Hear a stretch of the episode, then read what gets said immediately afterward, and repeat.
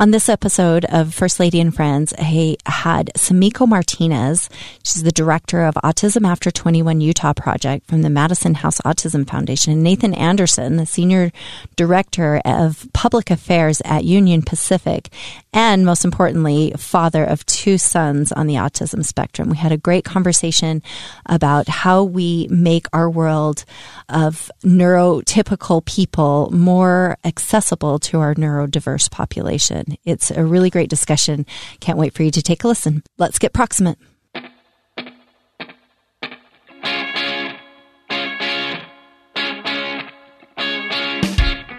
Welcome back to First Lady and Friends. On this episode, I have um, some some new friends. Uh, although one of them I've known for a while, um, but we are talking about um, uh, autism and and what happens to our adult children, our adults in our lives that that are older, and we we start to lose those um, those services or resources through our school districts and and those places. And it's people forget that we don't just have aut- autistic children, we have autistic adults too. Yep.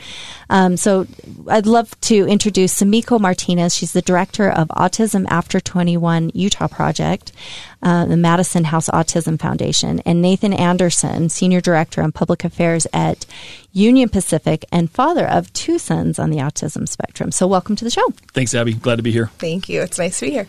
Super excited. Um, I've had this conversation uh, with a lot of parents recently, especially the work that I've been doing with with Special Olympics and things that we've been working on with special education in our school systems. And I get this a lot. I have a child that is leaving the system um, at 21, 22, what next? Where do I go for resources? There is so many disparate places and organizations that are that are maybe there's not a direct path for families. So let's talk about maybe first of all, tell me about yourselves. Sumiko, we'll start with you, and then we'll get into how how you got into this and and and what you're working on. Yeah, so my name's Sumiko, and I grew up in Massachusetts, moved to rural Utah when I was a teenager. So went from living um, just south of Boston to living in Emery County. Uh, so shout out to Emery County. Hey there, shout folks. out to Central Utah. Yep. um, most of my family lives here in Utah now, and it's a big, uh, big reason for me to stay.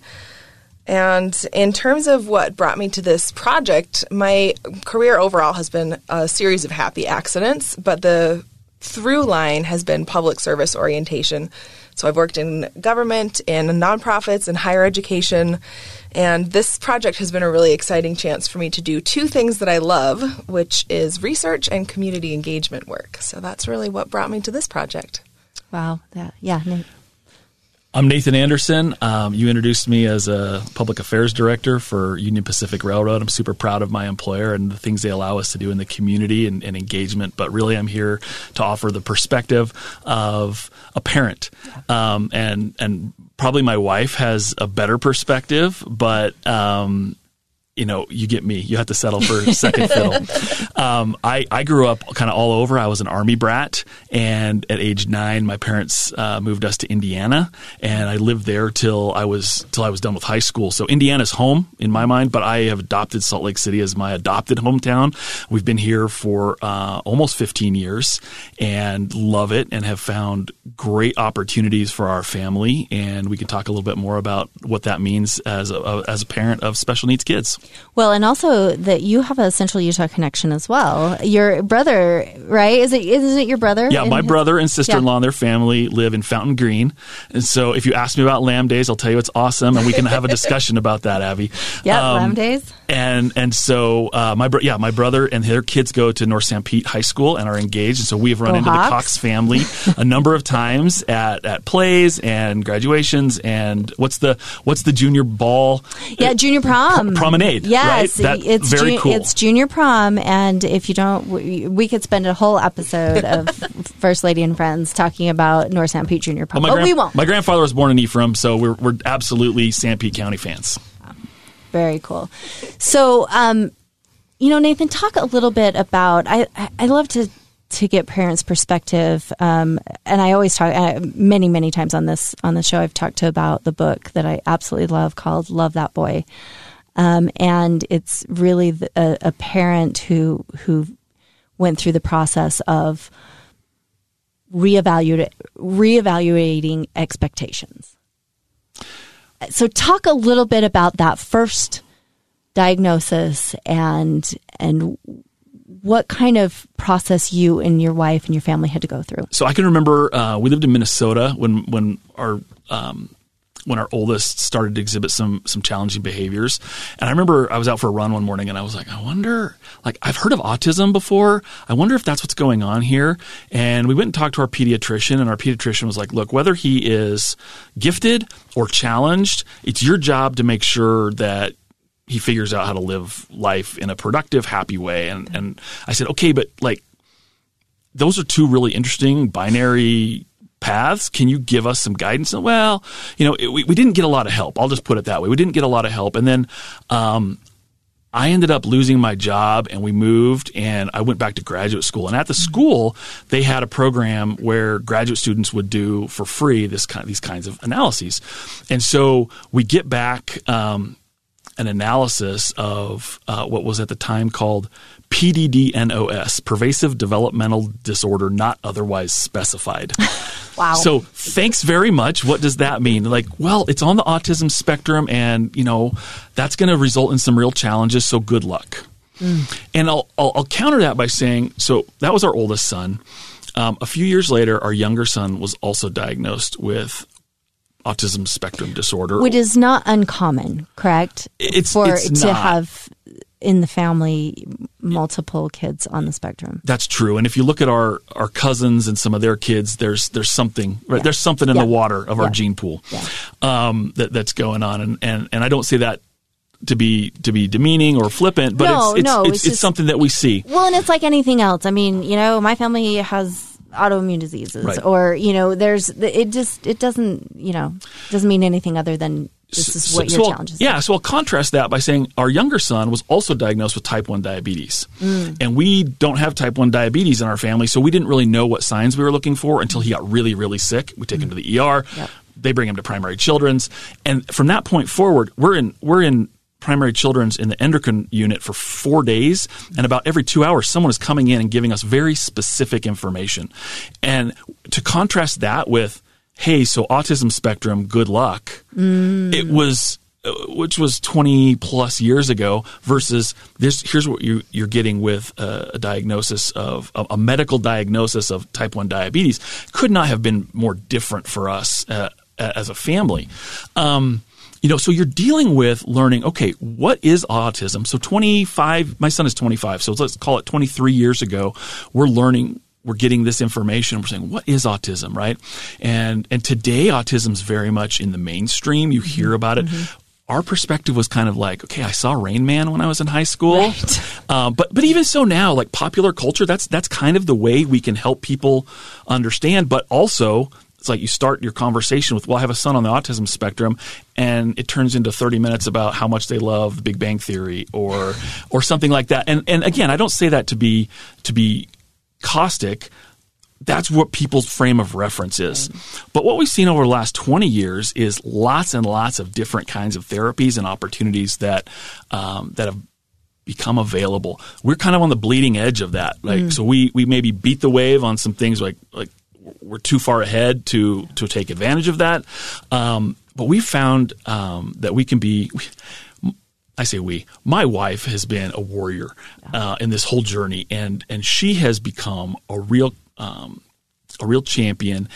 And and I think part of her mission, for lack of a better term, is that she's been able to help people figure out what's going on and when their world gets turned upside yeah. down. And she's been able to offer some real perspective. And she's lectured at the university um, in um, graduate classes, um, not as a not as a profession or career, but she has shown up at a class to say. When you go into clinical work, this is the kind of thing you're going to be dealing with, mm. and from a parent perspective, and that's been really cathartic and therapeutic for our family as well. Yeah, yeah, that's amazing. So Sumiko, talk a little bit maybe about how how this how this work spoke to you, why you're so passionate about about the work that you're doing. Yeah. So for me, any anytime I see someone getting the short end of the stick, it bugs me. Um, we've got so many resources in our country and so many resources in this state. Um, we can absolutely make sure that everybody has access to live the kind of life that they want to live. And for for a long time, uh, there hasn't been the information and the sort of cultural awareness about autism that there is about a lot of other things. And so, for me, this is just a really exciting you know, we're leveling up as a society, and I'm excited to be a part of it. It's so interesting. I've I've been, you know, as I've done my work in this area too. I I've what I've been talking to people about, you know, especially when we talk about what I've been working on is unified sports and getting kids to play on on these teams together. But it's it's more than just sports. To me, what I'm seeing is the you know like you said, there there we we have you know autism spectrum disorder is it's a spectrum for a reason. There's you know you you you don't you're everybody's not going to ha- have the same experiences. They're not going to have the same um, uh, behaviors or you know whatever. They're not, it's just not going to be the same. And so it's it's just a spectrum of of of ways that they uh, process the world. And um, what I what I find really heartening about you know organizations like yours and the, and the things that you're trying to do is as we as we as a society um, stop fearing and shunning the things that we fear that we don't know about that we're not aware of instead we embrace and include mm-hmm. And what i mean i see a world for our our friends that have that are not neurotypical, I see a world where they're included and celebrated for their abilities.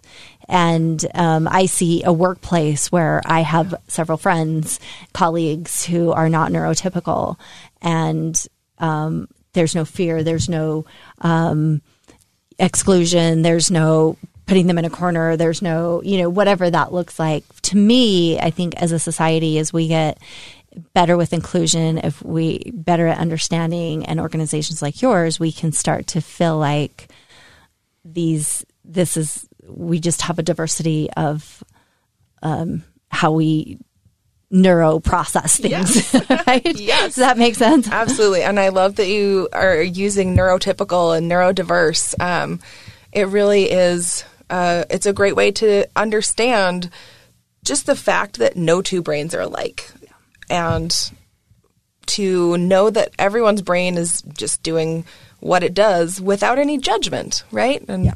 like you said, celebrating people for what they bring to the table, and um, and letting people really be self determined and to engage in society on any way that they want to. So I and, love that. And I think it's important to remember that whether you are neurotypical or neurodiverse or whatever, you're human. Yes. You're a human being, and you you have parents and perhaps siblings. And at some level, you want to be included and you want to be valued. And um, and even if the way you respond is not typical, um, and, and, some people are more introverted and some people are more extroverted, and we find ways to accommodate those you know those differences. A neuro a neurodiverse autistic individual wants to be included at some level. And and the when we can find those ways that make all of us a little more comfortable, that's beautiful. That's a really awesome awesome experience. Yeah, I love yeah. that. Um, I want to keep talking about this and and get into you know where you're at now and and how this project is moving forward, and we'll do that when we come right back. We're back here on First Lady and Friends. We've got Sumiko Martinez and Nathan Anderson. We're talking about all things neurodiverse, neurotypical. We're talking about um, the differences and, and how we learn and, and really what happens to our friends that are neurodiverse and when they leave the school system. I, that's, I, again, I get this from parents all the time. What kinds of things are available to me? And I've been trying to research that. There's the Utah Parent Center I've been connecting with, and they're they're really good.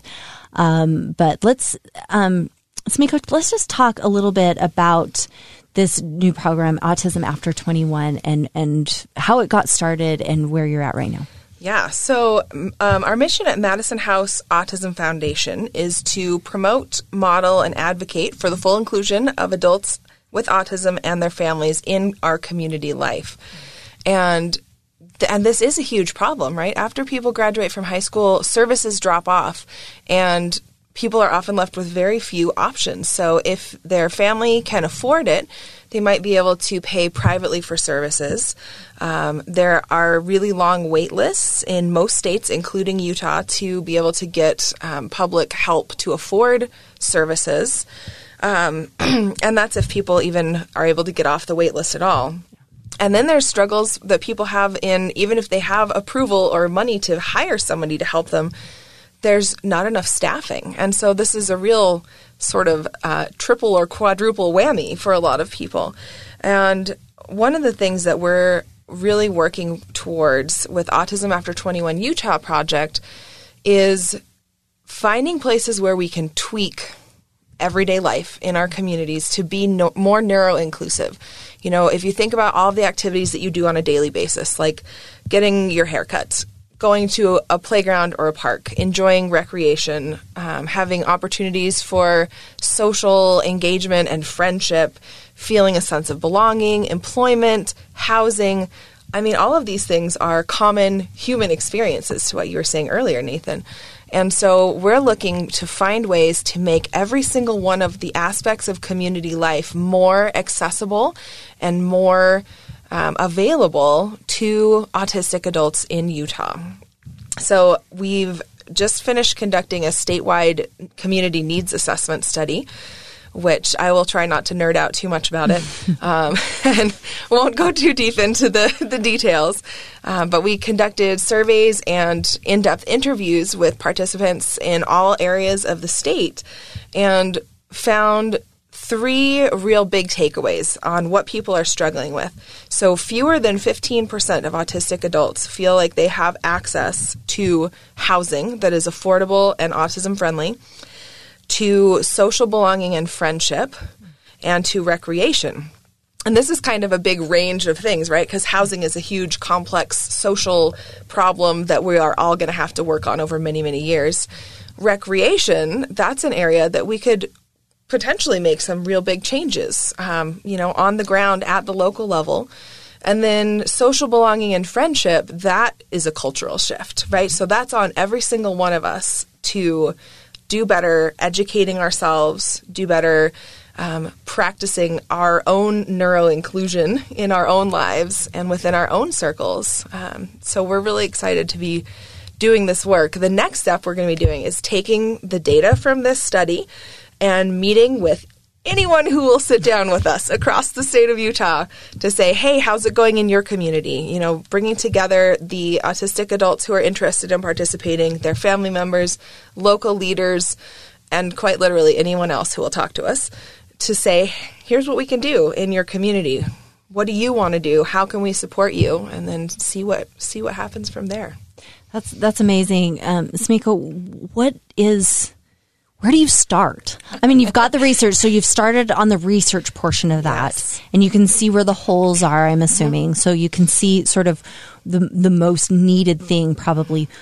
I mean, are you ranking those? Are you? Yeah. Where do you? I mean, this seems huge, and I know it's huge. It is. where Where do you start? So we start with people like Nathan, who basically put their hand up and said, "I volunteer." Okay and we just start talking and start bringing people into the conversation gathering around this data. And this is you know this is our first round of data collection. So this is it's certainly not like the answer to everything. Um, but if you don't have good data you can't make good decisions.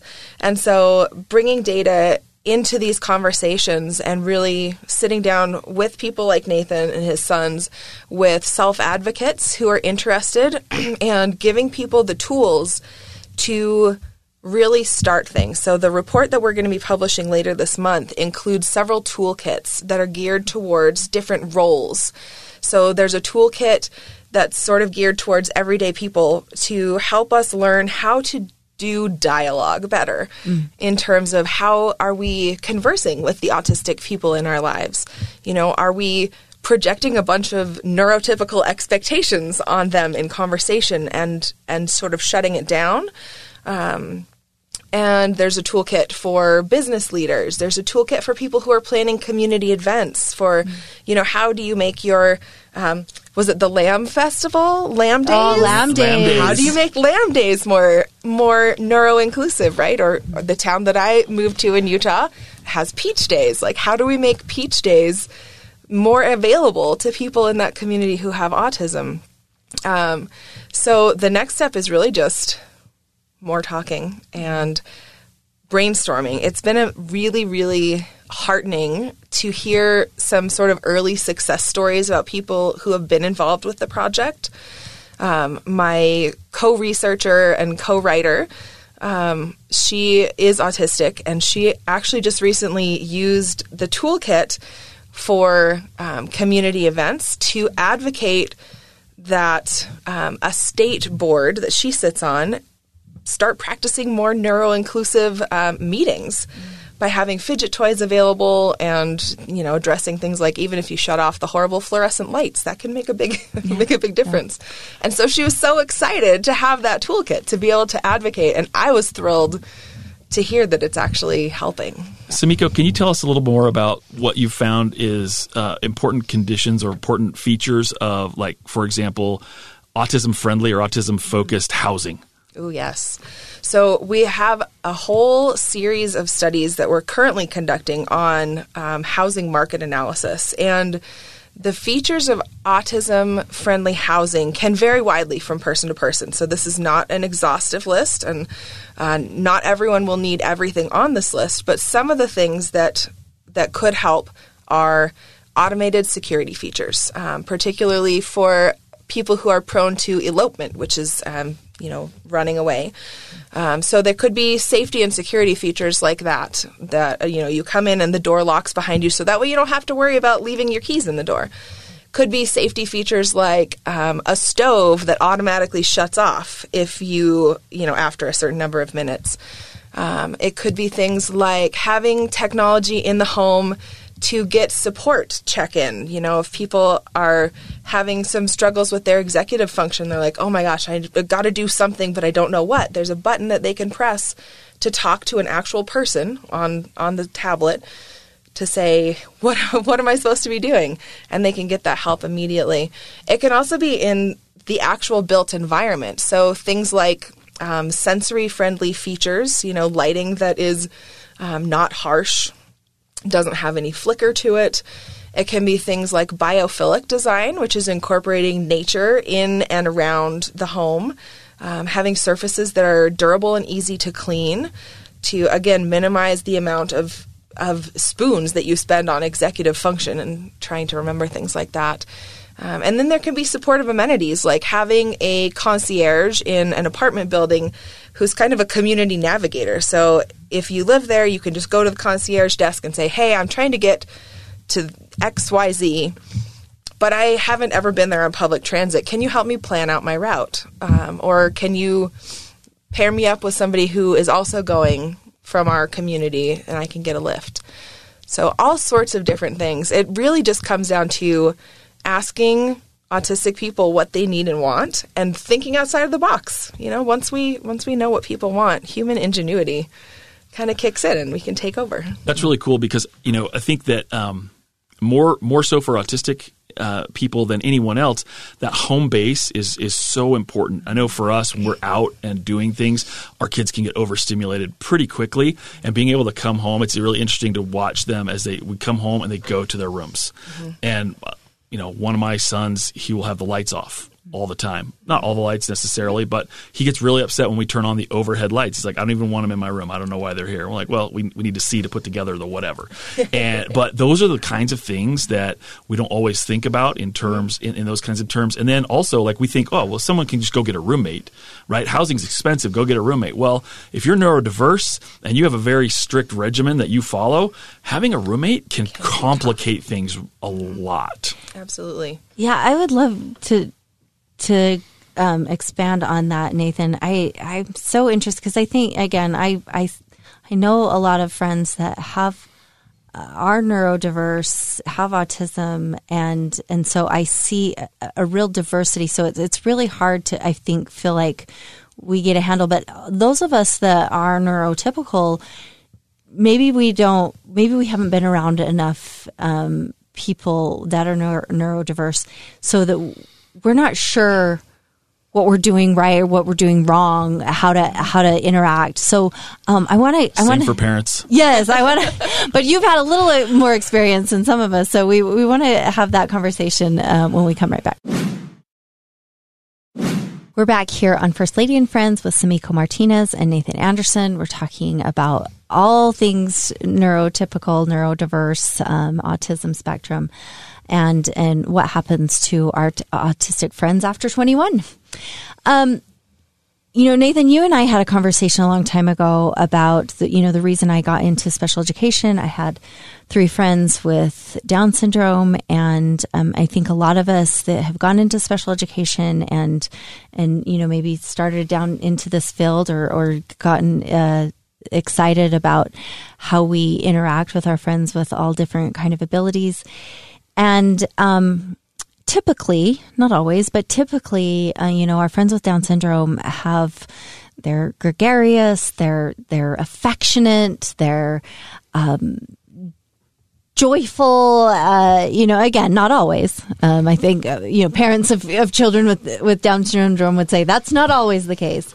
But my positive experience with my friends was a reason I I wanted to to get into this field, and I think a lot of us find a lot of joy that way. A lot of people meet their first child with autism and think, "Oh wow, that's not you know that's not what I I didn't I didn't know about this. And what, what I saw with parents, and, and again, when I went to school a long time ago, it was when even parents, and, and Nathan, I want you to speak to this, when, when, when you have, again, that affection, that reciprocating affection, is is pretty common with with somebody like that has Down syndrome. But with somebody that has autism, you're not getting that emotional feedback as much. You get a lot of negative emotional yes. feedback. Yes. Um, but it, it's and it's it's really challenging because yeah, you're trying to learn as a parent to read this child and say what is it that this child needs? What need is being is at deficit that is causing this behavior?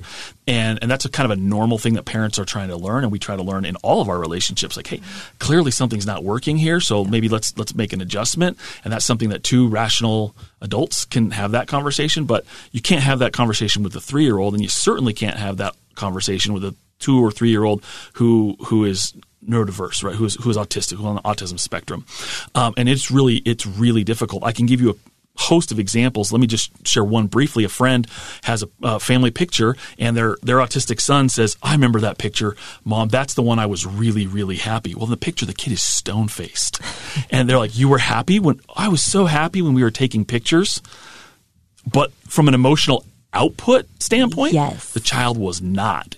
And then you deal when you deal with unmet expectations, we all have a trigger, right? We all have, boy, I didn't expect that. Well, an autistic kid is going to probably melt down way faster, right? Their their their their trigger or their um, their fuse is going to be super short. Um, we joke in our family that um, at the Autism Carnival, you will see some interesting things like dark glasses, kids wearing pajamas, kids wearing headphones to not hear the music, spinning and flapping, and things you won't see at the Autism fa- Carnival eye contact. Right? The emotional. And, and, so uh, as a parent, you crave that, right? You're like, hey, I need to understand where my kid is coming from. That's the thing that makes parenting worth it. Worth Go it. ahead, say it. Worth but, it. But do you know what I mean? Like Yeah. that's getting that feedback. And when you don't get that, you're like, "What's wrong with me as a parent? Yes, What- is there yeah. something wrong with my child? Right. What can I can I take a test to find out which one of us is having this problem? Yeah. um, and and it's it is it's really it's really it's challenging. And here's the thing. Okay, now let's talk about autism after 21. Now you're dealing with a 21 year old. My my oldest son is 6'2 and about 240 pounds. Right, gone, long gone are the days when in a tough situation he's having a meltdown or he's getting confrontational. I could put my arm around him and just walk him out of a situation. I mean. I'm not convinced I could even pick him up right now in my old age, right? But Yeah. um, we're not as young as we once were. Um, but those are real challenges to say, okay, can we go out in public or is this going to create a problem, right? So families get isolated and families get, um, and so, so the parents maybe are, are more neurotypical and they're saying, I crave uh, socialization, but I can't take my kid, right? Um, so after 21, you're dealing with an adult dealing with those kinds of issues who, who's saying, I have to have a snack at 10 o'clock in the morning and I can only wear this color on this day and I can only uh, be out for a certain amount of time before I have to, you know, check back into my, Reset. yeah, we call it the bat cave, Yeah. right? I have to Yeah. go back to the bat cave and we have various ways of, of dealing with that. Um, those are really tough. Um, several years ago, the Pope put out a, a commentary saying things. And this, this, I don't think this was the current Pope. I think it was maybe two prior. Uh, said, I don't remember. He said, "Hey, the church is a place where people should be able to come and worship even when their kids aren't neurotypical." and I was like, "Hey, high five, Holy See!" Yeah. and and our family has been really really blessed. We have found church community and neighborhood community and family community where people have been accommodating of our special needs in in some really frankly really touching and tender ways. And that's been awesome. We also know that is not the case for everyone. Um, there are there are degrees of autism there are degrees of tolerance. And and and so we say hey my message to everyone out there is if you know somebody who has a kid who's autistic a family member whether it's a, a sibling I, i'm dealing with the situation where my kids can't take care of themselves in the future they may end up living with a cousin mm. as an adult Yeah. Okay, that's that's pretty dang scary. But also, I'm like, hey, I, I have that resource. So my message is if you're if you know someone who's dealing with that, reach out. Just say, hey, what can we do to help? Or just say, I think this would help. Because even if it's the wrong thing, it sparks a conversation. Yeah. Yeah. No, I think, well, it's so interesting too because I, we're all dealing with it in different ways, and parenting is such a crazy thing anyway. Um, I, I love the thought that, you know, no judgment. Um, I used to have a friend uh, that, in my neighborhood, and she would say, you know, I, when my child, my, my autistic child is having, a, you know, a meltdown or, you know, kind of having a, a moment, I, I hand a card that says, I'm not a bad parent. I just have a child with autism. And so it was this moment where you have to, she has to kind of explain herself, which I think is crazy. I mean, if we, we need to have that non judgment as we, as we go through this. We saw a T-shirt once that said, "I'm autistic. Why are you staring?" It's true, though. A, a lot of the folks who participated in our studies shared similar experiences, um, sort of along the lines of what you were just saying, Nathan, that the closer someone comes to having a lot of neurotypical behaviors, so like perhaps the lower their support needs are, um, the more harshly they are judged in those community settings. Um, you know, to the point where one of the one of the people who did an interview with us talked about um, she was having a really successful career in management consulting, and um, and just started to suffer from extreme sensory burnout to the point where she landed in the emergency room. And that was what led her to get an autism diagnosis. She didn't know before then. And so she, you know, the the company that she was working for lost an amazing employee and her whole life was turned upside down in a lot of ways um, because she had been so successful at masking or sort of appearing neurotypical and wasn't able to get even just sort of the compassion that we would hope would be present in our workplaces and our organizations. And so that's a very real concern. Well, and we've seen that, you know, kind of in a school setting too, where, um, you know, it's well, all settings, but you know, you you see again somebody with Down syndrome, you know, they have Down syndrome. somebody you know that's had a you know is is you know intellectually delayed in some other way and is in a wheelchair or something like that. You you see that, you know that. Um, we we often refer them refer to them as hidden disabilities because um, you're going to see somebody on the autism spectrum that looks physically like everybody else, yep. or that is six two and you know just a, a big person and a, adult looking person and so our brains are all look we're waiting for patterns our our neurotypical brains are are are seeking out patterns or or or we're seeking Social out the patterns. interruptions of the pattern yes. to say this is a situation I may need to take take note of yes. and when you don't get that prompt you're like, oh, this is a normal person. I can have an, a, a, discussion with them. And then when they respond in, you know, monosyllabic grunts, you're like, well, this person's not 14. This is yeah. not my 14 year old kid. This is an adult. And yet that's how they're responding to you. And, and that causes dissonance yes. for, for the rest of us. Yeah.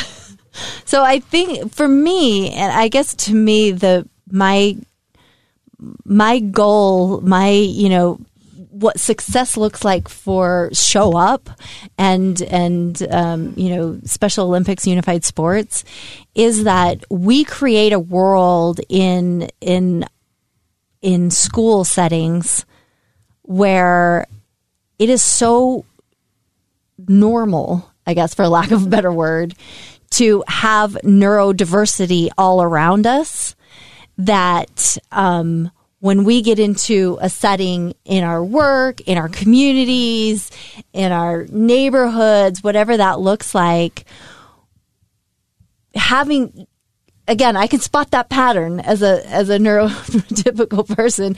I can spot the pattern or the dis or the you know the disruption in the pattern and say, "Oh, but I know this." Yeah. I know this type of person, and uh, this is this is this is how you know. I had a friend that I played on a basketball team with, and I had a friend in my classroom who uh, was neurodiverse, and now I know how to. I I need to ask this person how he or she would like to me to interact in this way or whatever, and so it doesn't frighten me. Mm-hmm.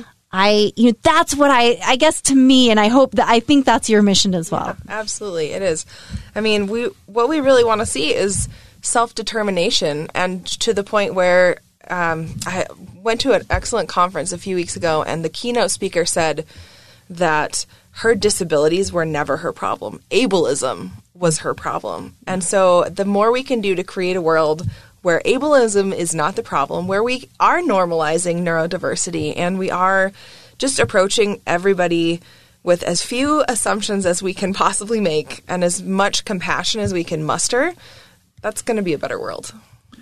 And, and Abby, I love what you said about exposing people to different kinds of people, right? I mean, um, we all know people who are autistic. Maybe we don't know that, but I bet you mm-hmm. the engineer at your firm or the accountant at your CPA or you know somebody who's dealing with a lot of like patterns and numbers, that person's probably on the autism spectrum.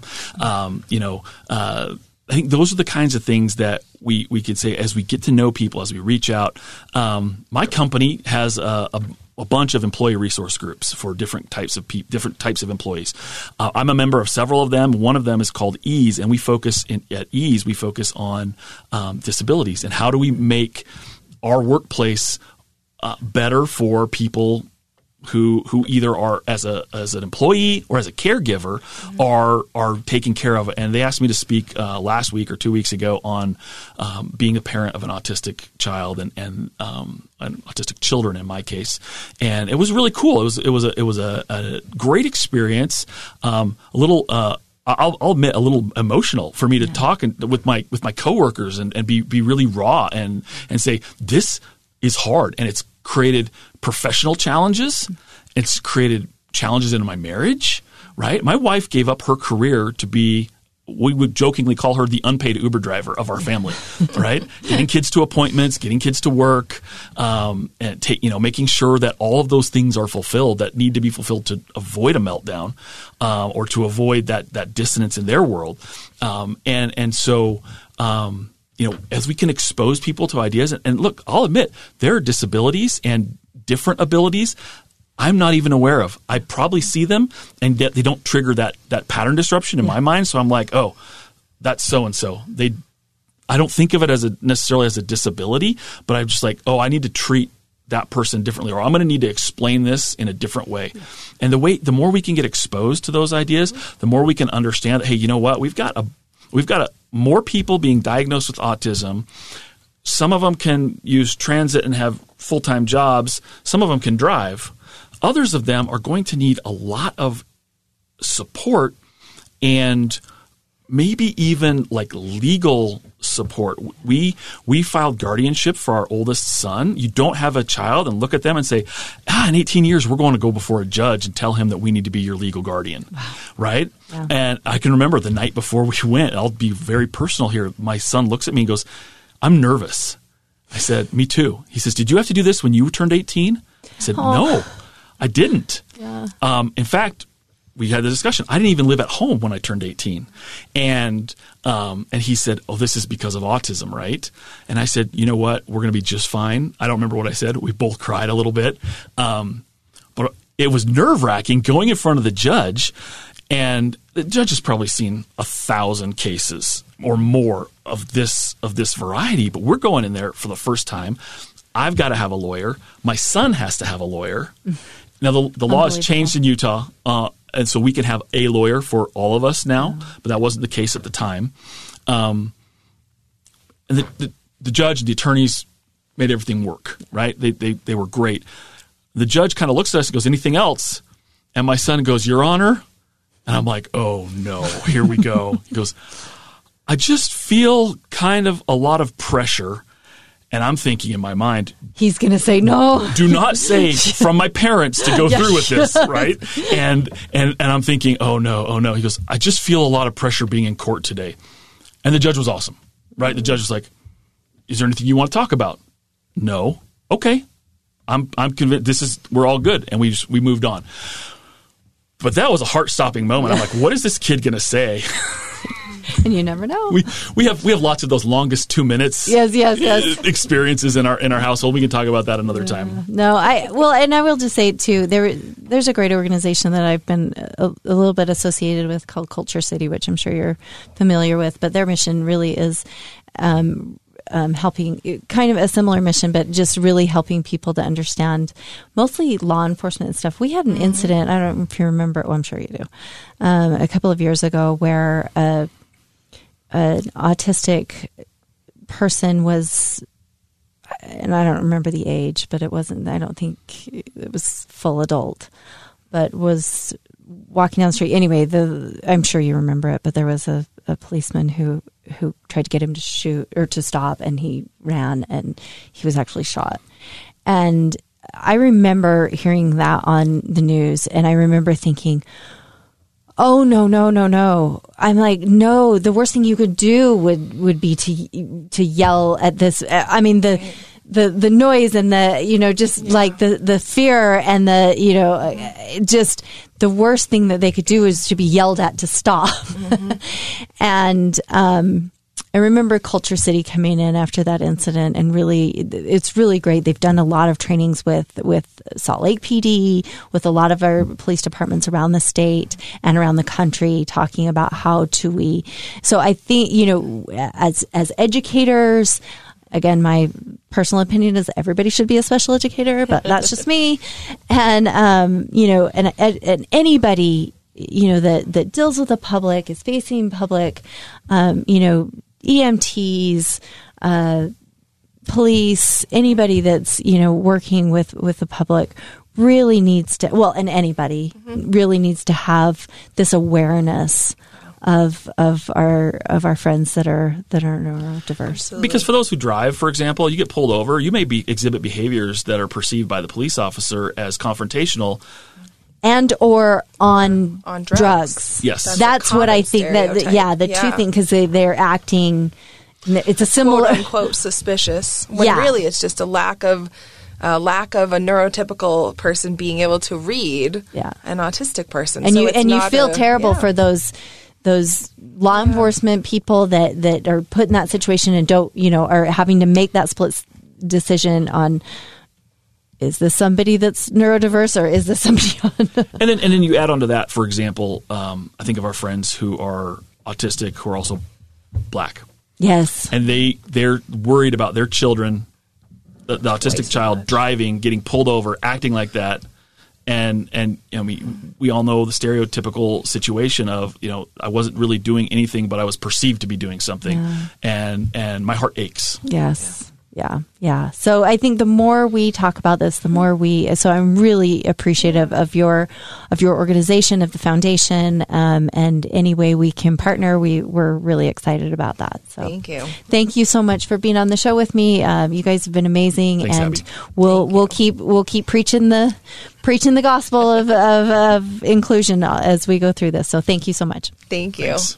You can find more information on Autism After 21 Utah Project at madisonhouseautism.org and also more information on neuroinclusivity at neuroinclusiveutah.org. Thanks for being a friend.